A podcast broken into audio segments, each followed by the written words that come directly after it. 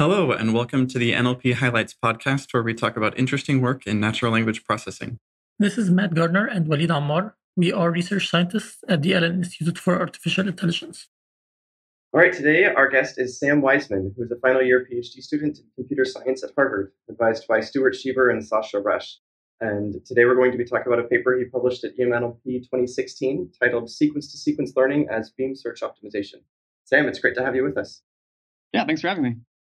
This is a little bit of an older paper, but I've been doing a lot of thinking about sequence to sequence models these days. And so I was curious to talk to you about this work because it's pretty interesting.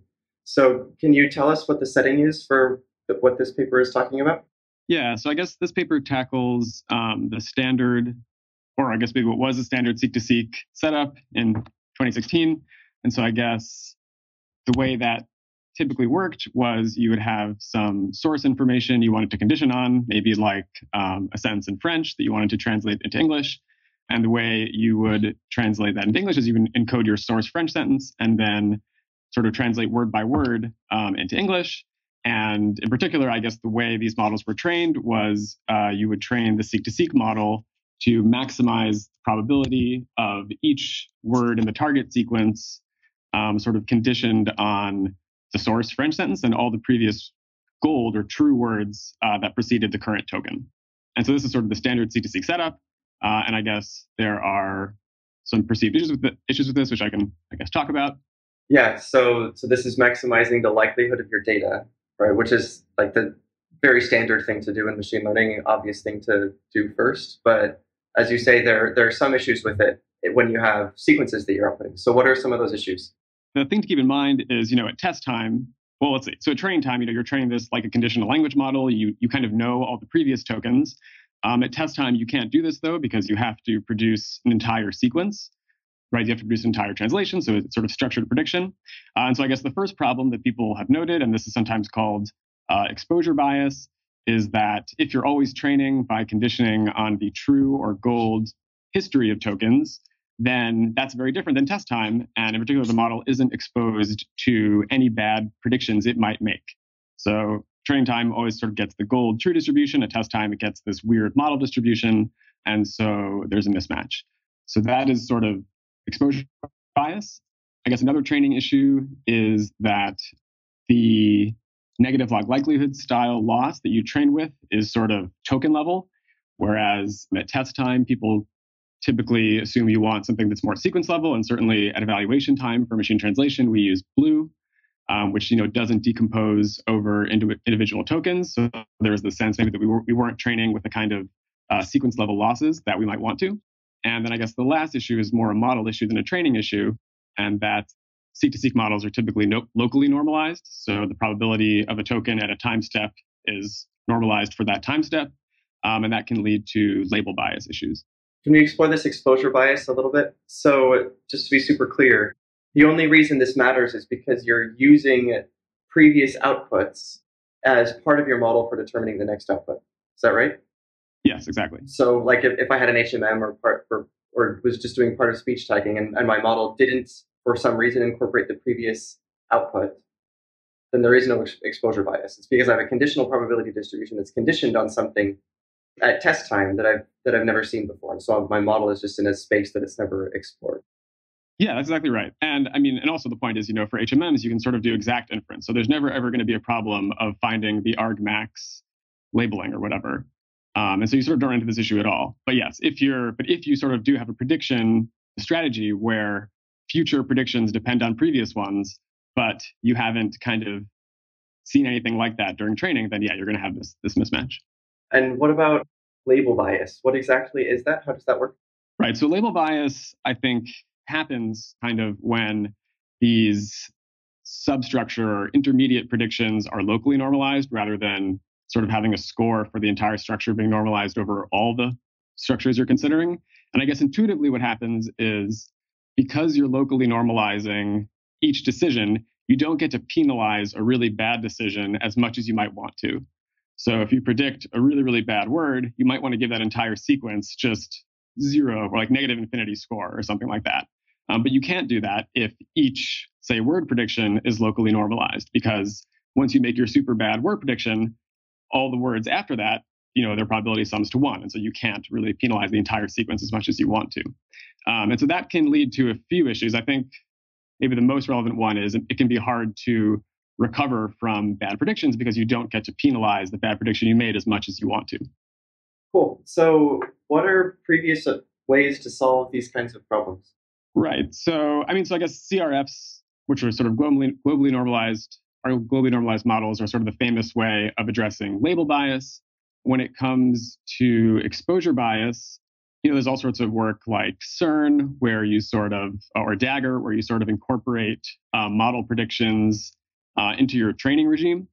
And LASO, which is similar but different, um, is also a way because LASO, which is sort of what this work I guess I'm talking about is based on, um, involves sort of training, um, sorry, searching during train time.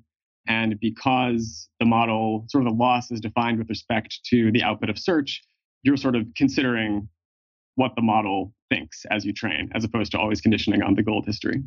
And LASO, for people who aren't familiar with it, is learning as search optimization. Some work by Hal Daumé back 12 or 13 years ago now. Yeah. cool. So then what's your solution to this problem? Well, you say this is you introduce something called beam search optimization. What is that? Yeah, so I think I think it's fine to think of beam search optimization as a way of slightly modifying LASO, learning a search optimization for uh, seq2seq type models. At a high level, the way this works is we define a loss in terms of a beam search procedure that we run at training time. Uh, and in particular, what this loss does is um, it penalizes the case where the gold prefix of length t, let's say as you're searching, um, isn't scored higher by a margin than the last prefix of length t on the beam. um, so that's sort of your loss. And what's interesting here is so now we also get this sort of prefix level loss. And so we can um, score, we can sort of scale the losses by things that look at prefixes rather by tokens. And so that's a way of getting sequence level losses in there. Um, and then the last ingredient is um, we sort of slightly modify the scores of these prefixes so that they're not locally normalized. And so, in theory, this should address all the things that I mentioned. So, you don't have exposure bias because you're searching during training time. Um, you can get prefix level losses because that's what uh, this loss sort of looks at. And you don't have label bias because we don't have these locally normalized scores. Instead, they're sort of globally normalized. So, a question this loss structure makes sure that uh, the correct uh, sequence is the correct output sequence is in the it is in the beam, but it doesn't make sure that it's at the top of the beam. So, uh, do you need to augment this loss with uh, the traditional loss so that you can also uh, rank the correct one higher than the other ones in the beam? Right. So it doesn't make sure that the gold prefix is higher is the highest except at the end. So at the end we sort of modify and excuse me and make sure that the correct full length prefix is at the top. So the loss sort of changes for the last time step. But certainly other losses are kind of necessary to get this to work. And in particular, we have to do pre-training to get any of this to work. Um, and so we pre-train with uh, just the standard token level negative log likelihood. Could you elaborate a little more on uh, what happens at the last step in order to make sure that the correct one is ranked higher, or you penalize the model when it doesn't do that? Right. Yeah. So at the, at the last step, you have a similar margin-based loss, except at this time, at the last time step, you're saying you want the gold prefix to be scored higher than you know the next highest thing on the beam. You want it to be the first thing on the beam. Um, whereas at all the time steps preceding the final one, you just want to make sure that the prefix of that length is you know higher by margin than the final thing on the beam. So you're essentially just changing the index that you're looking at for a violation. That makes sense. Yep. So let's say I had a beam size of one. So uh, here I'm penalizing the model anytime that the correct prediction is not my top prediction on the beam. So I think that I would consider that a beam size of two. So so what you'd be so right if you want if you want the gold prefix to be number one, you want it to be scored higher than the second prefix on the beam. So yeah, so I think I think the lowest you kind of go is is two. I see, um, and that's why in the paper everything bottoms out at two. Okay, I I missed that particular notation choice as I was reading the paper. That's good to know. So if a beam size of two, then is this really different from having a hinge loss at every time step on the gold uh, sequence? It's only different in that, right? Okay, so I guess right. So if you had a hinge loss where you didn't violate, yeah, I think that's right. I think that's the same. Okay, Interesting. That's good to know. It's actually worth noting. I don't know if this is interesting to anyone, but um, if you try to train a regular seq2seq model with just a hinge loss, so like you replace your um, negative log likelihood type loss with just a multi class hinge, that actually you also kind of need to pre train for. And it's really hard to train that from scratch. So I think, yeah, so pre training is actually quite crucial. And I think a lot of these other models that um, are doing things like this also typically need to pre train. Why do you think that is? Any any intuitions for why we need this pre-training?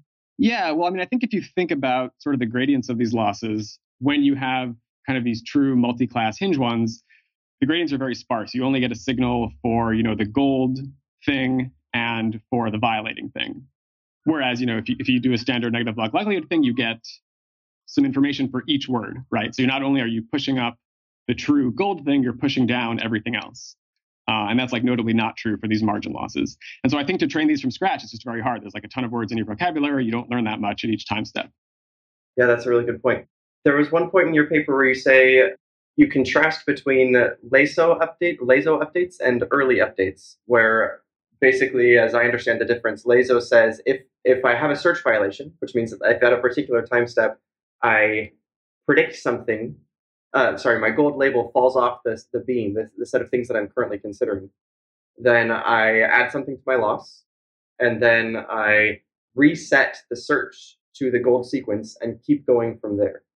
Whereas early update says just stop and go to the next training example.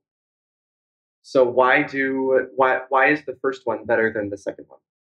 So I think two reasons. Well, okay, one is just empirical. I think I couldn't get early update to train very well. I'm not actually sure why.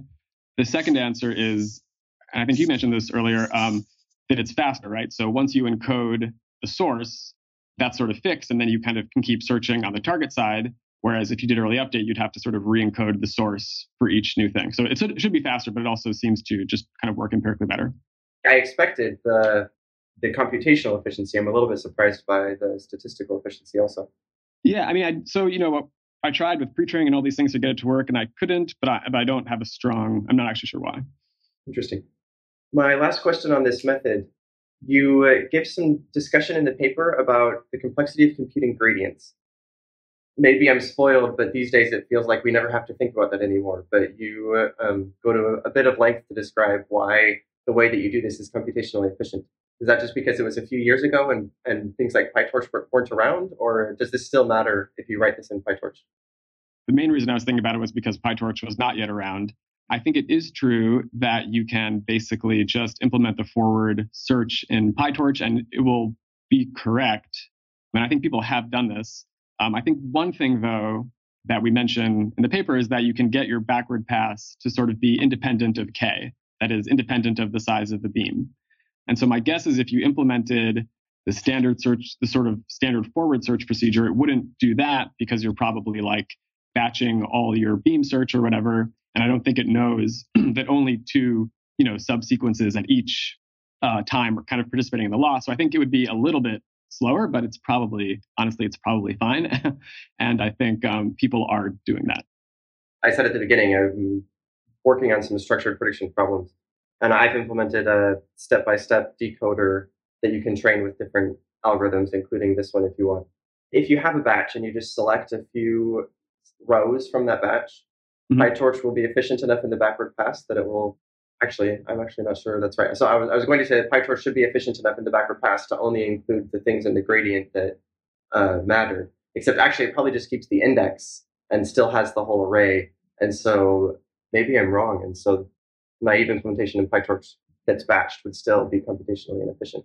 But that's interesting, but probably yeah, I'm not, a I'm little, not sure yeah, a little, a little off topic. As far as computing the gradient is concerned, uh, isn't it the case that we, regardless of the size of k, we only after the search has been finished and we know what are the k best uh, that we're interested in, we pick one of them, and that one is the only one that contributes to the loss function. Well, so there isn't just one because you, I guess, because you reset the beam, but there are only sort of ever two for any subsequence. So one thing you could do is you could sort of just do beam search the entire time until you get some violating sequence, and then your update could just be, you know, score the gold thing high and score the thing I found with beam search low. And that's sort of neither LASO nor is it early update. It's sort of just like approximate the arg max with beam search. And I think the reason people don't like to do that is because you sort of feel like, well, if I'm going to be searching, I might as well kind of learn to search better. And so let me get updates kind of each time I make a mistake rather than just straight up approximate the argmax with with the beam search that I'm not sort of correcting as I go. But yeah, if you did that, then I think that would be that would also be relatively fast. Yeah. And uh, how about the loss, uh, the delta, the mistake specific cost function? Could you elaborate a little bit on how to design this for the various problems? Yeah, I mean, right. So it's far from obvious to me that I found a super good one. Um, I mean, I think for things like machine translation, it's natural to think that, you know, if your violating hypothesis has like a really, really bad BLEU, then you should penalize that more. And so in the paper, we used like one minus some smooth sentence level BLEU to kind of scale that. So that is to say, if it has a very, very low BLEU, then you kind of get a higher scaling of that loss. And if it doesn't, then uh, then you don't but I think yeah, I think it's very problem specific, and I think also because this is sort of a margin based method where you're literally just scaling the loss, you have to worry and kind of make sure that you're not you don't make it huge or anything like that. So yeah, there is a bit of tuning that you need to do to kind of get any of this to work. I think. Uh, one more question about uh, so you mentioned pre-training uh, several times before as a necessary uh, procedure, right? Uh, how do you do the pre-training? Do you use the the, the uh, log likelihood as as your loss function yeah, absolutely. It's just so just standard seq2seq token level negative log likelihood. Yeah. Train until convergence and then restart with this. I think that's basically right. I think I remember like I think people have asked me like, oh, maybe you don't want to train it too much because then it. But I think that's actually not true. I think you kind of want to train it pretty much till it converges. But I, yeah, I mean, it's I don't have like a, a number of epochs or whatever to give you. Um, I think you do, I, and I and certainly doing the experiments, I did try a few of them a little few epochs before convergence and after. And I think you do kind of have to mess with this. But I think the general rule of thumb is pretty much till convergence. Well, that I like like a lot of things in deep learning these days. Your your um, hesitation there on what exactly to do scares me. Just the, um, these things are so fiddly. With respect to the size of K, how does it affect the performance? I guess I'm, I'm curious to know uh, the answer both with uh, the proposed method, the BSO method, and without. Yeah, so I guess um, in the paper there are a couple of comparisons, and in particular we compare, uh, I guess, sort of training with different beam sizes and then testing with them. So one of the, I guess, problems we consider in the paper is this word ordering task where you try to map from a shuffled sentence to the correctly ordered sentence. And so there we sort of have a grid where you train with different beam sizes and then test with different beam sizes. So I think it's like 2, 6, 11 by 2, 6, 11, which correspond to you know, one, five, and 10. I think for those tasks, what you typically see is, you know, you do the best when you evaluate with a beam that is the same as you trained with. I think the notable pattern in the paper is if you train with uh, a relatively large beam and then you evaluate greedily, typically do pretty badly. Um, and so this, so this was true anyway for word ordering and dependency parsing, sort of less true for machine translation. So I guess there the intuition is if you train with a big beam, then your model doesn't have to be super confident early on. But then if at test time you use like a very small beam, you're basically greedy, then you, you, you end up throwing things out kind of too early. And in terms of the runtime performance? There's some numbers in the paper with, I guess, a very old GPU. I think we decided that it was roughly three times slower to do these forward and backward passes. And then after that, it sort of scales sublinearly with the beam. I mean, so, so the beam search happens, sort of happens all in batch. And so it's not quite as bad as k times worse, but you know, in theory, it's going to be k times worse to train this way. And any other highlights you want to mention from the results in the paper? I mean, so the thing that I think is really exciting is this sort of constrained training aspect of it of the um, of the work. So you know, uh, with standard seq2seq, you sort of always assume the gold is the history, and then I guess you can imagine things where you search, but there are no real constraints on your search. But another thing you can do is you can sort of have this middle ground where you're training in this constrained way where you know maybe i'm only considering sequences that represent valid dependency parses or valid permutations of my input sequence if i'm doing word ordering um, and so that's sort of a fun thing and if you look at the results that typically tends to help so that's sort of a, cool thing that you can kind of do here Yeah, that's really related to stuff that I'm working on. In fact, it's exactly that problem. There have been a number of people recently that have published papers showing that this is really helpful for semantic parsing, where your out your output is a logical form. So it's part of a formal language that are that have grammar constraints on what can show up where, even more so than dependency parsing. And it's pretty clear at this point that you really want some kind of constrained decoding uh, so that you're only considering valid actions or valid outputs at any, at any particular time step. So uh, I guess related to that, um, this work is now a couple of years old. What's come since? Like, what have you been working on? Is there any any, any interesting follow-on to this work that you want to point out? So I actually I've moved mostly to generation, uh, and I actually think that I mean so I think what a lot of the results in this area have shown is that for standard generation problems like machine translation and summarization, with tons and tons of data and some tricks, you don't really need to do fancy things like this. And I think, and also there's been some other work. I think maybe you're going to have these guys on your show. I think Sergey Edunov and and Myle Ott um, have done some really awesome recent work showing basically that there are a bunch of ways to kind of get the benefits of structured learning, but it's not clear that's super necessary uh, if you have tons of data. Um, so yeah, so I think that for for actual generation, it's not obvious to me this is like the correct thing to do. Um, I think if you have less data, so if you're doing maybe low, low resource machine translation or something like this, and maybe exposure bias really is an issue, this would make sense. Um, but my guess is that you know this is sort of going to be useful for tasks where maybe there are constraints, where maybe there's some combinatorial structure, and so search really helps you. I'm not sure I know exactly what those are. Maybe some sort of structured information extraction or something like that. But yeah, I would say for for for MT, I think it's clear that you can do super super well by not worrying about most of this.